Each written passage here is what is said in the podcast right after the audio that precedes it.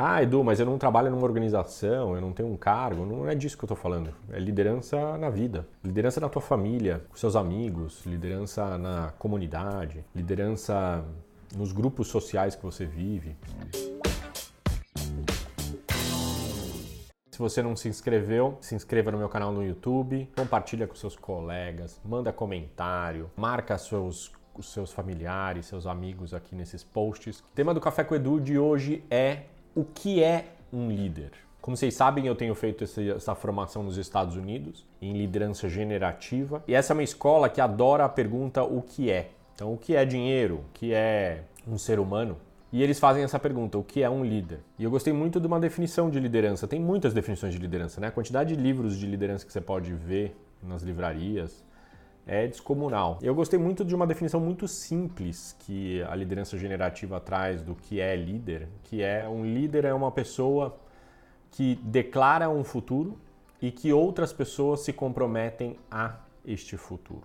Eu tenho dedicado meus dias, minha vida, hoje em dia como educador, a acompanhar líderes. E, portanto, eu sou um coach de líderes, né? E é muito importante a gente ter clareza do que é ser um líder. Líder, muitas vezes ficam se discutindo, ah, porque você nasce líder, né?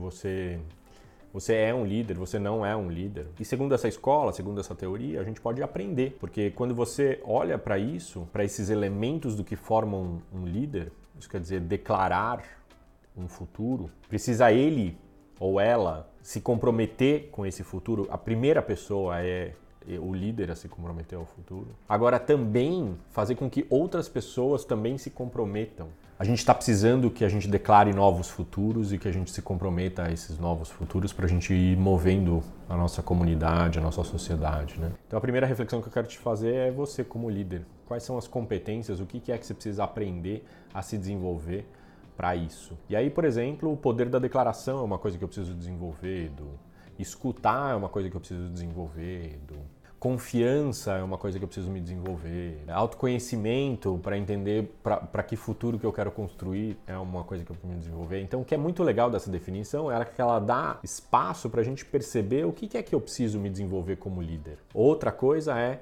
ao redor, quais são os líderes que você enxerga que estão nessa direção, declarando futuros e se comprometendo a esse futuro e mobilizando outras pessoas para esse futuro. É isso que eu queria trazer aqui para vocês. Mais uma vez, obrigado por me escutar. Linda semana. Tchau, tchau.